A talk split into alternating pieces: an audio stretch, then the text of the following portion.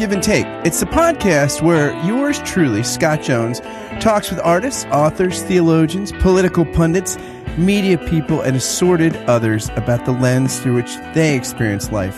My guest today is Dr. Robert Jones. He's the author of numerous books, including most recently, The End of White Christian America. He writes a regular monthly column for The Atlantic on politics and culture and appears regularly in a Faith by Numbers segment on Interfaith Voices, nation's leading religion news magazine on public radio. He is frequently featured in major national media such as CNN, NPR, the New York Times, the Washington Post, among other places. He's also the CEO of the Public Religion Research Institute. He's an incredibly interesting guy, and we had a lot to talk about. I hope you enjoyed the conversation as much as I did. I give you Robert Jones. Robert, welcome to the podcast. Well, thanks for having me. So, my friend Mark Oppenheimer, who's a Jewish journalist and uh, a really interesting guy, he told me the story around Christmas time. He was going to a Hanukkah party in New York City, and his daughter thought that Christians just grew Christmas trees every year. and because she didn't realize, like, she was like, why are all these trees on these people's car? And he said, well, sweetheart, those are Christians and they're getting the Christmas tree. Oh my gosh. And then she started going, there's a Christian, there's a Christian. And he said to her, They're everywhere, sweetie. But you've written a book that says maybe they're not everywhere. The end of white Christian America. They're not necessarily everywhere anymore, right? Well, it's funny. I mean, my wife is Jewish and she grew up in Chicago. Um, and so, you know, where up in, in Evanston and where she grew up, I mean, you know, Jews made up a sizable proportion of the population. And, you know, she had a similar experience that it wasn't until her 20s or 30s that she realized, oh, we're 1.7% of, of the population once you get outside of, you know, big urban uh, urban areas. And, you know, but I, I do think what we're seeing in the country today is this uh, real shift where, you know, for the longest time, the kind of assumption or the stereotype of, you know, what is the core of American culture was a white Anglo Saxon and Protestant culture, right? Not even, you know, Christian generally speaking, but Protestant Christian. Um, you know, and that that's actually shifting um, in the country today. And, and in fact, you know, um, I mean, one of the reasons why I kind of took a step back to try to write, you know, this book, um, "The End of White Christian America," was um, that I realized we had crossed this tipping point that even if you took all Christians together, like Orthodox, Catholic, Protestant, you know, everyone, non denominational, um, that just in the last decade, we've gone from being a majority Christian nation uh, to a minority uh, white Christian nation. And that that was something nobody was really talking about, even though, you know, we had kind of reached this tipping point. Yeah. And, and when you say that, you're not you're saying that basically this is mostly Protestants too. You're thinking we were like a Protestant Christian nation. It's funny, right? Gorsuch is the first Protestant we've had on the Supreme Court in a while. It's almost like we need affirmative action. It's all Catholics and Jews right now. No, that's right. I mean, it's really quite remarkable that you know we we gone from like the early 20th century where you know when Brandeis was appointed, uh, you know, as a, a kind of a Jewish seat on the Supreme Court. That since that time there has been kind of a tradition of thinking about, or the way it used to be thought about is okay. Well, we'll kind of hold a seat for someone Jewish as a kind of nod to diversity. Um, but you're right. Now it's it's uh, it's all Catholics and Jews on this on Supreme Court. There hasn't been a, a Protestant since 2010 um, on the U.S. Supreme Court. I think that's just a sign of you know how things are really shifting um, in the country. You've written also a piece that I thought uh, I've actually a friend and I who is a, another pastor, do a kind of podcast about whatever we're thinking about. We actually did a whole podcast about this article, The Collapse of American Identity. And it, when you open it, you say that, that G.K. Chesterton said that America was like the nation with the soul of a church, but you weren't talking, you were saying, like, you, you point out that Chesterton is not so much talking about uh, a particular revealed religious uh, soul sort of identity, but actually the civic religion and a, consensus around ideals that, that a diverse society shares. And you're saying that this Chesterton, when he, if he were could go back forward in time, he probably would not say this now. I think he'd be less optimistic uh, for sure. I mean, what, what's striking about him, you know, and also Alexis de Tocqueville, who came at the late 19th century and visited America. Chesterton came early 20th century, and part of what was going on is. Um, there were people, you know, these kind of thinkers and public intellectuals from Europe coming over to the U.S. to try to figure out how this American experiment in democracy was working because in Europe, you know, there was still the sense that if you're not ethnically German and you, or, you know, and you're in Germany, you're, ne- you're always going to be a second class citizen. If you're not ethnically French in France, you were always going to be a second class citizen. And that kind of reliance on um, ethnicity um, wasn't as strong in, in the U.S. context. They were mostly coming over to figure. This great quote, you know, that Chesterton uh, talked about the American experiment as an attempt to create a home quote a home out of vagabonds and a nation out of exiles um, you know which echoes a lot you know the statue of liberty give us you're tired you're hungry you know and that sense of making a nation out of this uh, very disparate stew of um, of immigrants um, to the country. Um, but I think today, you know, I think when, in some ways we're we we're back to some of this tribalism that they were seeing in Europe, uh, you know, hundred years ago. Uh, but I think is kind of making a little bit of resurgence uh, today. So that was part of what I was trying to tackle in this piece and talking about the you know our unraveling or the collapse of, of American identity. And how much that you know, it's interesting that you use that word exile because it feels to me like everyone feels like an exile in America these days. Like if you're a gun rights person, you feel like the anti-gun people are taking over. If you want gun control, you feel like the NRA runs everything. If you're a conservative, we're going socialist. If you're a liberal, it's a fascist right-wing takeover. You know, it's a, it seems like everybody feels like an exile. I, I, I mean, how much of the collapse of a sort of shared civic religious cultural identity contributes to that you think well i, I think it's it's partly that collapse of, of that shared identity but but i think part of what's eroded it um, is partisanship kind of polar polarization along party lines that is also now becoming associated with uh, lines along race and religion. So Republicans are becoming increasingly white and Christian. Democrats are becoming di- uh, decreasingly uh, white and Christian. So, like today, uh, for example, only 29% of Democrats identify as white and Christian of any kind, uh, but three quarters of Republicans identify as white and Christian. So, in addition to the ideological and political lines, we have these kind of overlays of race and religion that I think are really turbocharging the sense of of, um, of partisan identity um, that become really, I mean, the best word, you know, uh, I use it a couple times in the piece is uh, they become tribal identities, really, that people stop thinking about, but they just become very much embedded um, in our, uh, you know, DNA even. Um, there's one great uh, quote uh, that I, uh, or a great survey from Stanford in the 1960s, where they asked Americans how upset they would be if they had a son or a daughter who married someone of the opposite political party. Uh, and back in 1960, only 5% of Democrats and 6% of Republicans said they'd be very upset about this. That question got asked again in 2010 in the, in the middle of the, uh, the, Obama administration, and it had jumped to half of Republicans and a third of Democrats uh, saying that uh, they'd be very upset. So it's it's become you know partisanship used to be this thing we disagreed you know about or we would take with us to the ballot box, and increasingly today the set of partisan tribal identities are something that we're taking to bed with us. Yeah, and yeah, and do you find it it's interesting, right? Like people like Greg Gutfeld and S.E. Cupp who are conservatives and not religious, they actually are defending religion and then you see people that are people of faith on more liberal networks, and it's like they're afraid to talk about it. You, it, it, it, it, just you, you, it almost is like you become the pro or anti-religion party you know, there's there's certainly some of that going on. I mean, the one thing that complicates that picture a little bit, and it's one of the reasons why I talk about race and religion together usually, is that you know we got to remember that African Americans, right, are one of the most religious constituencies in the country that rival the you know uh, religious attendance levels of white evangelicals, for example.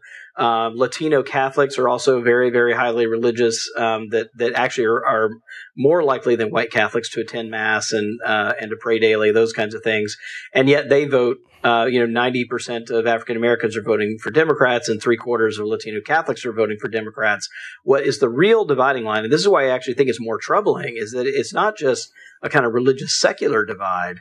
Um, I think we were talking about that maybe a decade ago, that seemed to be the way the conversation was going. But I think it's evolved so that it's actually a racial and religion, kind of race and religion uh, divide more than it is a religion secular divide today. Yeah, and you point out that now this is astounding. Uh, these are the kind of statistics that you you guys at PR are great at tracking this down. It's a granular level sort of stuff.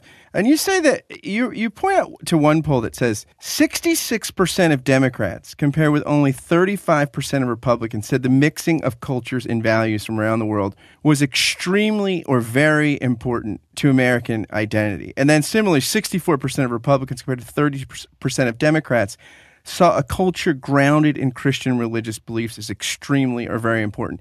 That's astounding. Oh, I agree. I mean, when I saw those numbers, I, I, I had to like double check to make sure I was looking at them right. You know that, and, and because the underlying question is what kind of culture is important for a shared American identity, right? That's the underlying question, and that Democrats and Republicans today have essentially mutually exclusive different answers to that question. It's hard to know, you know, if one group says, uh, "Oh, it's the mixing of cultures and values," and the other one says, "No, no, no, it's a kind of um, you know one of one." And I think that's the other thing. One party has become more the party of that's promoting pluralism.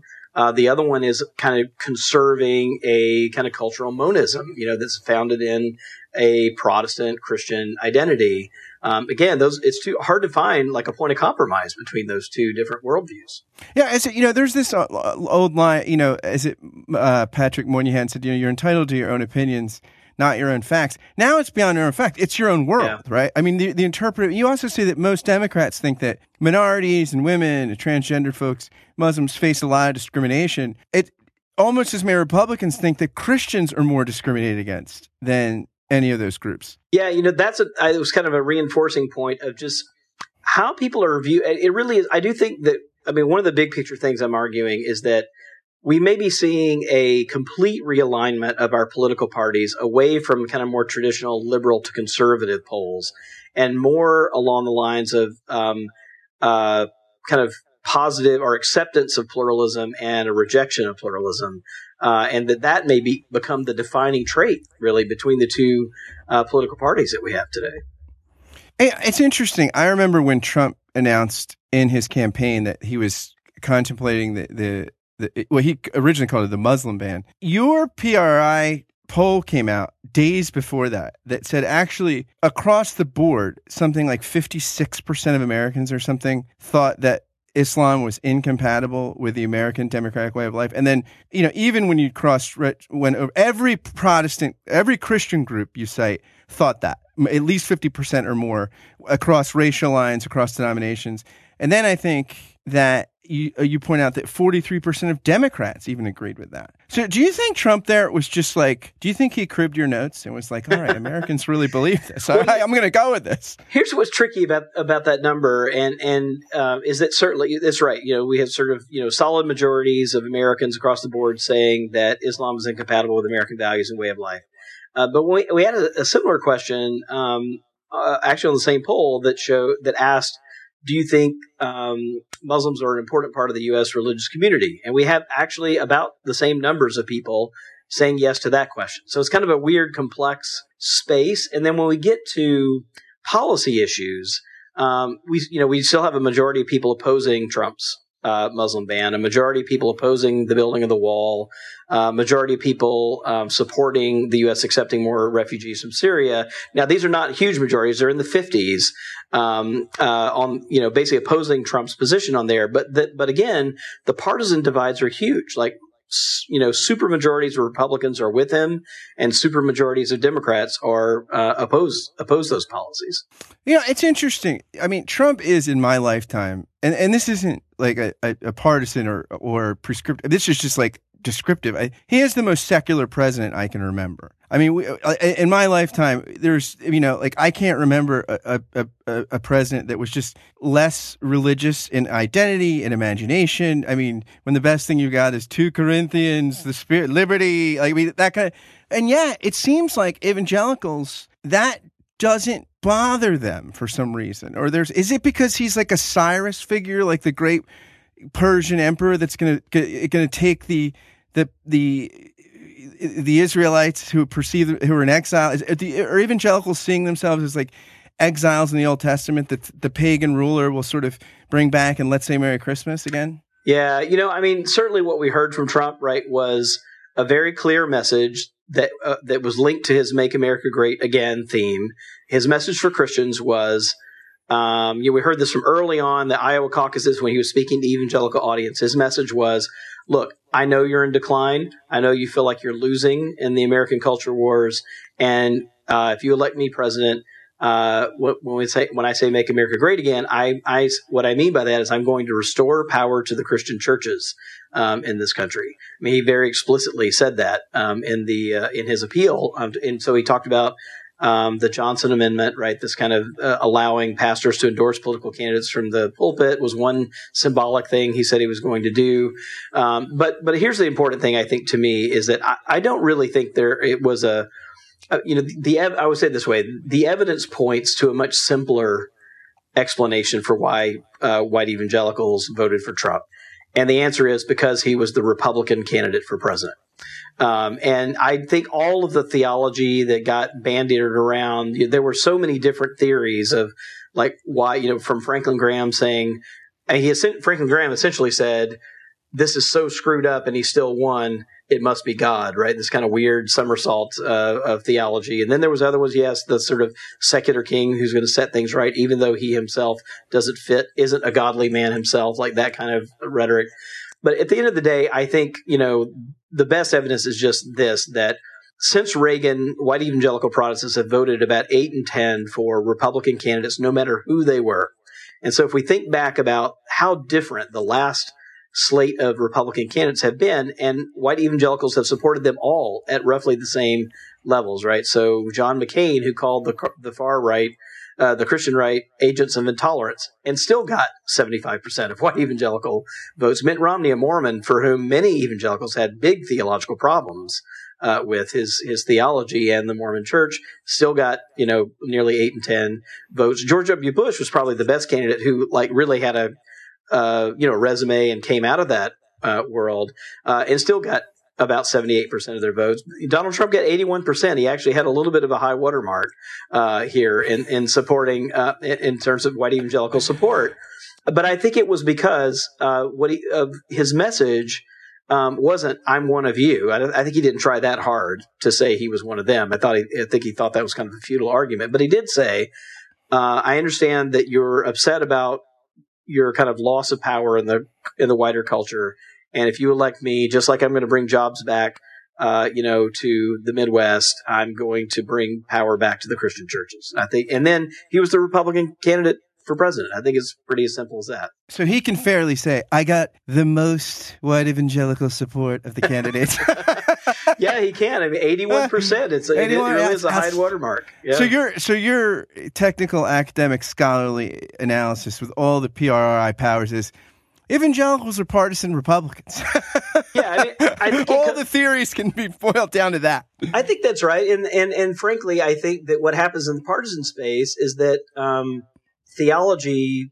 Um, you know, I say this as someone who cares a lot about theology and and and integrity of uh, you know, theological thinking. But but you know, it looks like uh, from the way the data works that uh, it looks like theology essentially becomes backfill, right, for a position that people already have decided on independent, mostly partisan uh, means. Uh, and then so we fill in and justify that decision that was made on other on another basis with a kind of theological view that kind of shores it up. So it's like uh, Jeff Goldblum's character. I forget which characters in, in the Big Chill says we can get a human being can get through a day without food or, or sex, but you can't get through a day without a good rationalization. So people just can just rationalize the theological and spiritual yeah. principles and just vote partisan at the yeah, end of the day. Yeah, well, I'll tell you. Give me give you one data point too. That uh, so in, tw- in 2011 we asked um, Americans um, uh, essentially a question about uh, character and how much character mattered in a political candidate. And so the question said, um, you know, do you think that a political candidate who commits an immoral act in his personal life can nonetheless behave morally and fulfill their duties in their public life as an elected official? Um, in 2011, white evangelical Protestants were the group who had the most problem with that, who were least likely to say that's possible. Right? Only about three in ten white evangelical Protestants said that this was possible. And so, in other words, character matters, right? It, if you bad character in personal life bleeds over into your public life. Um, we asked this question again in the context of the last election in 2016, and evangelicals went from being the least likely group to say this was possible to the most likely group to say this was possible. uh, they went to 72%. from 30% to 72% saying that it was now possible for an elected official who commits an immoral act in their personal life to still behave morally in their public life. That's astounding. It, it, it was astounding. It's another one of those numbers where I, I got the we got the results back, and I had them analyzed four or five times just to make sure like there was no kind of weird quirk in the data. But it, it's right, and and it's it really is. You know, it's an adjustment, right? Uh, and I actually wrote a piece for Time magazine saying that essentially what this does is it inverts. Um, it completely stands evangelical political ethics on its head, right? From I think the whole values voters motif was about okay, look, we have a set of principles. We're going to stand behind those principles, and we're going to let the chips fall where they may. Uh, and this actually turns it into a more of a utilitarian ends justify the means uh, kind of political ethic, right? Where we have an end that we know we have to adhere to uh, because this is the Republican nominee, and so now we're going to kind of reconstruct our ethical moral reasoning to kind of fit, you know, fit the end that we've already determined we need. So you think if the GOP nominee was Ozzy Osbourne. They'd figure out a way. they would figure out a way. They'd start. They'd say, "We're not burning those albums anymore." you know, I think it'd be tough. I mean, I really do. I, you know, I think about. We saw this with Mitt Romney, right? With with before Mitt Romney became the nominee. Um, what happened was there was a kind of anybody but Romney meeting among uh, kind of prominent white evangelical leaders, uh, and they came out backing Rick Santorum, right? So, but it didn't matter because uh, when he got the nominee, um, Romney's approval rating among white evangelicals went from the 30s to the 60s in a month right? Because he was the Republican nominee. So people are, are ide- and this happened right in this primary. People are, were idealists in the primary. People most yeah. faithful church going evangelicals supported people like Rubio or a Ted Cruz or John Kasich, and that. But then once the primaries are over, you get behind the winner. Well, I mean, yes, you get behind the winner, but like, let's remember that um, Super Tuesday, right, was where all the southern states were. It's also sometimes called the SEC primary at the Southeastern Conference after the football conference uh, primaries. Was was was a heavy right all along the southern seaboard. That was supposed to be Ted Cruz's day, um, and Trump like whipped him all the way across the South. Uh, he won from Mississippi to Michigan uh, on, at the end of March uh, and largely because of white evangelical support, even then in the primaries. Do you think? I mean, I remember seeing a focus group. I forget what cable news thing it was before the South Carolina primary, and they had all these Baptists, Southern Baptists, and they said, "How many of you think Trump's going to be the nominee?" And they all raised their hand. How many of you are going to vote for Trump? And no one raised their hand. Is that because they didn't want to go to church and be the person on the focus group that said they were going to vote for Trump? Yeah. But I bet you a lot of people when that when those curtains closed, their opinion changed. Uh, you know, that's certainly uh, possible, especially when you're talking about, you know, having someone who can't be anonymous on national television, right? Uh, there's certainly uh, some of that going on. But, but I, I, do think that South Carolina primary was important because um, the South Carolina primary was the first one that was heavily white evangelical. 75% of GOP primary voters in South Carolina are white evangelical Protestants. You cannot win South Carolina without winning a majority of, of, uh, of evangelical votes, and Trump handily won uh, South Carolina. You know, I notice in as you know, white Protestants uh, of all stripes, as the as their numbers decrease a bit. Certainly, mainline probably a little quicker than evangelicals, but but there's there's the decrease across the board. I noticed like a couple reactions. Ross Douthat at the Bad Religion kind of book saying, "Hey, we've lost this public theology that had some remnants of orthodoxy. It makes for fringe fundamentalism and flaky spiritualities, both right and left, and we need that back." But then you've got people like Rod Dreher and the Benedict option, and you have a lot of my friends who are would consider themselves kind of progressive evangelicals who are embracing Anabaptism uh, or neo Anabaptism. Uh, you know, this sort of hey, maybe the countercultural radical Reformation, right? I mean, do, are those the two main reactions? Are there others? I mean, and, and do you see these reactions out there? What do you make? Yeah. Well, I mean, you know, they're they're still, I would say, the old guard, right? Jerry Falwell Jr., Franklin Graham, James Dobson, all who showed up. Uh, you know, we hadn't seen them in a while, but showed up in the Trump campaign. Um, you know, and and they're they're they're not so much conceding the ground. I mean, they really are. We're going to take it back. Is really their stance. Uh, I don't think there's uh, very much chance of that. But but that's the you know that's the stance there. But you have people like Russell Moore at the Southern Baptist Convention um, who has written about you know needing to kind of think about what does it mean to be a church out of out of power. Um, and all of them are drawing in many ways, right, on Stanley Hauerwas's work. Um, you know, back in the '80s, that that book "Resident Aliens" that that Hauerwas uh, you know, penned really mostly for the mainline Protestant churches at the time when they were kind of first experiencing their decline, um, I think has um, really set the or or made a kind of map or a chart of the pathways that are possible uh, there. We're seeing kind of Dreher and others kind of picking up on that um, at more recently. The real the real question though is um, that that I think always some of these uh, things founder on is whether or not um, can you let go of power I think is the real question, right? So for Russell Moore, um, if that's the path you think you want to take, if the if the path is about like church faithfulness, setting an example, um, can you let go then of political power, or does that sneak back in uh, in in some way? And I, I think that's still the open you know question like how much um, of that kind of traditional political influence that comes through power really um, how much is that still in play with some of these options on the table does it just look like a kind of um, you know retreat to the monastery uh, that still has a political lobbyist in Washington, um, or is it really something fundamentally you know different that's going to you know really change uh, the playbook? Someone came up to Hauerwas after he wrote that book and said, it's really interesting that you use this phrase from Philippians, colony of heaven. But why wouldn't you have used First Peter? Because that's really the book that really talks about existing as a minority. Hauerwas is like, well, it's because we liberals just don't know the Bible that well.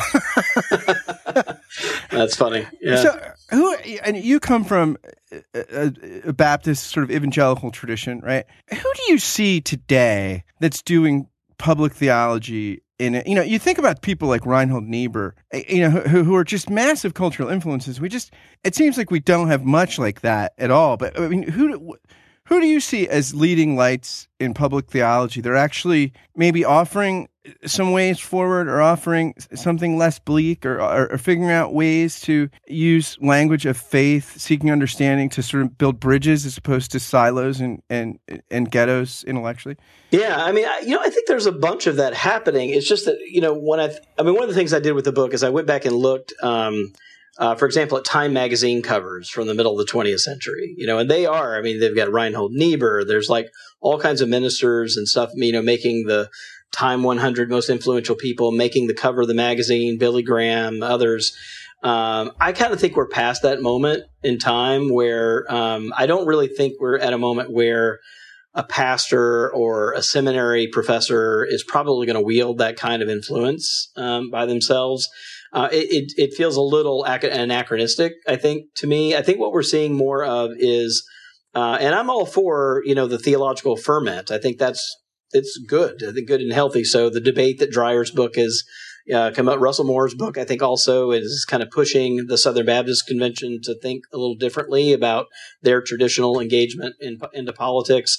Uh, the late David Kuo's uh, book, um, you know, was also calling on evangelicals in particular to maybe take a, a deep breath or a sabbatical even from politics to rethink um, things. Um, you know, and there's a whole bunch of other, you know, Rob Bell and Brian McLaren and Shane Claiborne and and others who were, you know, um, thinking, kind of trying to put together some other some other options or just kind of getting people to think outside the box a little bit. I think all of that's really important because I, I think we're at a moment where.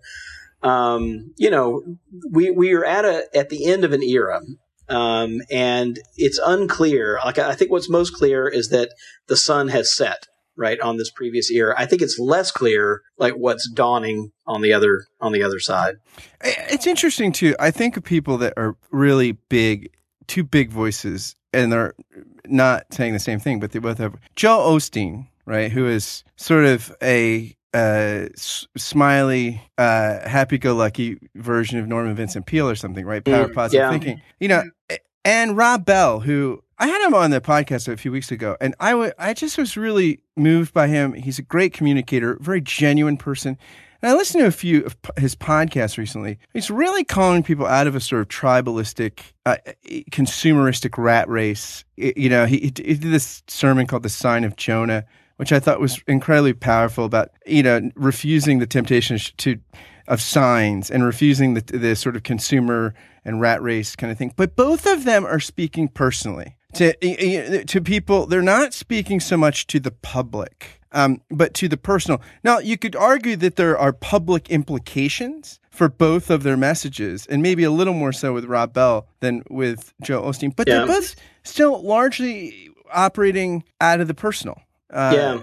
Not necessarily the private, but the personal. Right. No, I mean, you're right. I mean, so, you know, where does this stuff take hold? Um, it's when it makes it into liturgy, into hymns, uh, into Sunday school material. I mean, you know, it, it, that's when you know sort of something new is happening. So the way that, like Methodism, for example, you know, began to uh, bring like a more emotive way of thinking about being Christian into the hymns, right? You had these kind of hymns that talked about emotional um, kind of connections uh, and mysticism in a way. Um, so I think, you know, are we going to see a turn, for example, in the Baptist Sunday School Board's literature that begins to really implement some of like what Russell Moore is talking about so that adult Sunday school classes across and youth Sunday school classes right across the country are really going to wrestle with some of these questions where it becomes a live question uh, for them. I don't think we're quite there yet. I think these are sort of test balloons we're seeing and it's still pretty early because I, you know, the, the for evangelicals especially it's only been the last decade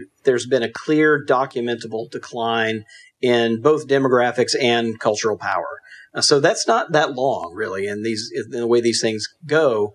Uh, so you know, it's it's now ten straight years. The Southern Baptist Convention, for example, the largest evangelical um, denomination, has posted uh, you know ten years of straight membership declines um, uh, and negative growth rates.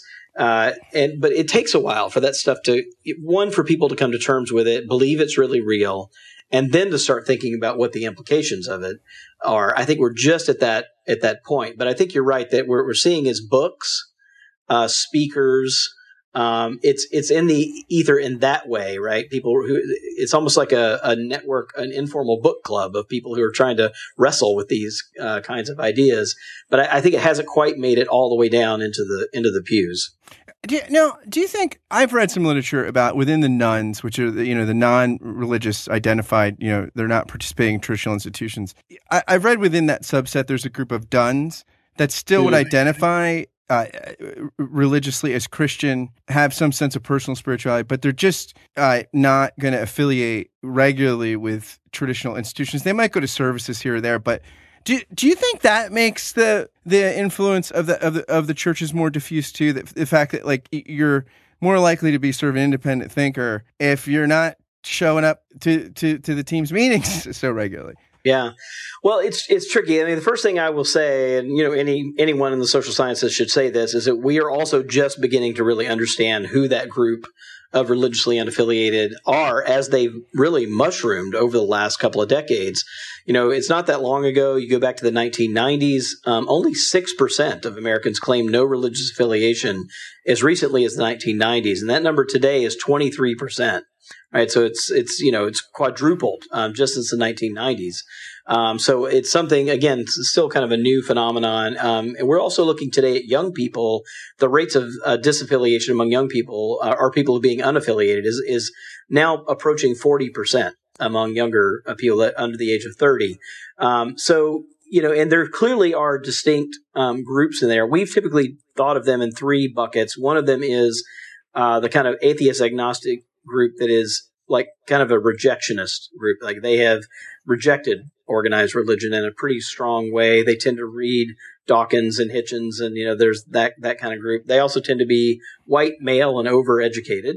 Um, and then there's a group. Uh, At what point are you overeducated? Like, is it the second PhD, or what point are you like? I like postgraduate degrees, you know, like, like beyond college, um, you know, uh, and and then there's the middle group that is they're I think the most interesting because, or, at least um, because they haven't exactly rejected religion in any hardcore way. You they tend to pray, uh, you know, they believe in God generally. They just have not have not affiliated and don't really want to affiliate. Mostly, they just say it's irrelevant to my life. They just don't see the relevance uh, at all. So it's not that they're repulsed by it. It's just that they're not attracted to it either, and that's a pretty interesting group. And then the third group in there is um, is a group that's um, more likely to be uh, minority, uh, younger, um, and kind of lower socio socioeconomic status, and they have pretty traditional beliefs, but just aren't connected uh, to institutions. Um, so I think we're still kind of figuring out what the mix is there and what it means uh, for the future. Uh, you know, and for churches, what does it mean to you know? Those are clearly three different strategies of trying to connect with three very different groups of people that we all lump together into this term unaffiliated. And I've read some research of late that that actually for white people that not going not being part of a religious community has big impacts like on income on outlook on the world i mean it, it, it's i mean do you f- find that data compelling yeah, I mean, I think one of the, you know, if, if you're if you're thinking about this not just from the health of churches, but for the health of like a democratic society, it's really important. Um, I talk about this at the end of the book to say, look, you know, um, even if you don't care about the health of churches, eh, but you care about the health of a democratic society, churches have played a really important role in equipping people uh, you know, to have civic skills that they then take into other areas. And I mean, we've always seen that um, church attendance is highly correlated to rates of voting. Uh, behavior. People who attend church are much more likely to vote. They're also much more likely to be involved in other kinds of civic organizations, from the Elks Club to the Rotary Club to PTA, um, those kinds of. So it tends to come as a package, and so I do think one of the one of the questions for us is as church attendance rates are falling and disaffiliation rates are rising, um, that has implications for democratic practices, right? Because we may end up with people who've never sat in a committee meeting before. They don't know how to run a meeting. Um, I mean, one uh, quick aside here. I mean, I was just kind of looking at, at, you know this Robert's Rules of Order, right, which is kind of the way uh, the parliamentary guide, you know, that's used from the Senate on, on down. It was actually written by someone who attended a church meeting uh, so James Roberts, who, who, wrote the who wrote Robert's Rules, attended a church meeting that ended up in a huge fight. Uh, because nobody, everybody was talking over each other. Nobody knew like when we could vote on something. When, and he actually went back home and said, "Okay, I'm not going back to another church committee meeting until I sort of sort out a procedure that everybody will agree to." You know, and that's now become kind of part of our kind of you know social capital in the country is a way of fairly running a meeting, but that came out of a church, you know, a church meeting. Uh, and so if we've lost that, um, where's that going to come from? Where are those civic skills going to come from in the future? As someone who is is immersed in sort of religious and political cultural research and data. What is the the statistic lately? The the piece that really keeps you up at night? Like you're like, oh my gosh, this is that good. And what's the piece that's hey, you know, that's uh, it might be morning morning in America someday. Yeah, I, you know, I do think it's it's uh, you know any number of of of uh, stats that just show the the ways in which we are divided by these tribal identities. You know, and it, and it is mostly around race and culture. It's it's much less actually about liberal versus conservative than it is about race and culture. So you know everything from what do we think about, um, you know, the uh, killing of unarmed black men by police, for example? Like the white and black differences in opinion on that are just on opposite sides of the spectrum, you know. Um, and, and, you know, for your audience, it, you know, if you take your average white person and you add Christian identity, they actually move further away from their black brothers and sisters and their perceptions of these problems uh, than if you uh, if they're unaffiliated. So I mean that's a huge problem, I think, to wrestle with. And, and so those, I think the stuff, the sort of racial and religious and partisan divides and the way that those intertwine, uh, this kind of new tribalism is the thing that worries me the most, I think. Um, on the other hand, you know, I do think there are, um, some ways, I mean, I would say like, you know, there, there are, I wrote about this in the book. I mean, if churches would take the project up, um, they are probably the, the, um, institution that is best positioned to help us wrestle with some of these uh, divides. You know, there are more churches than post offices still uh, in this country. You know, they're in every little hamlet in the country. Um, and, you know, if they could sort of get uh, you know, so they're providing ways for people to talk to each other across lines of race and class uh, and background. Um, that would be, you know, huge. I think it would be huge for Christianity in the country. It'd be huge for uh, democracy in the country. And there's some signs that some of that is happening, particularly among younger uh, pastors and younger um, uh, leaders in the country. Robert, thanks for spending some time talking with me. I, I want to have you back on to keep parsing the data and the statistics for us because you guys do an amazing job at PRRI of, of, collecting this, disseminating it, interpreting it. So thank you for your work. Oh, I really, really appreciate that. And uh, yeah, no, I'd be happy to be on anytime. Thanks so much. Thanks a lot. Thanks for listening to Give and Take. If you liked what you heard, please do a couple things for me. They are so helpful if you do them share this interview on social media or via email or tag someone in a tweet or something and say, hey, this is great. Check it out. Spread the love and goodness if you've found it here. Also, if you could go, please, please, please, it takes like 60 seconds. Go to iTunes and write a review and give a, give a rating to the podcast. It really, really helps, especially as things are getting off the ground. And please do check out the work of Robert Jones. You can find Links to most of it at prri.org. Thanks again for listening, and until next time, fare thee well.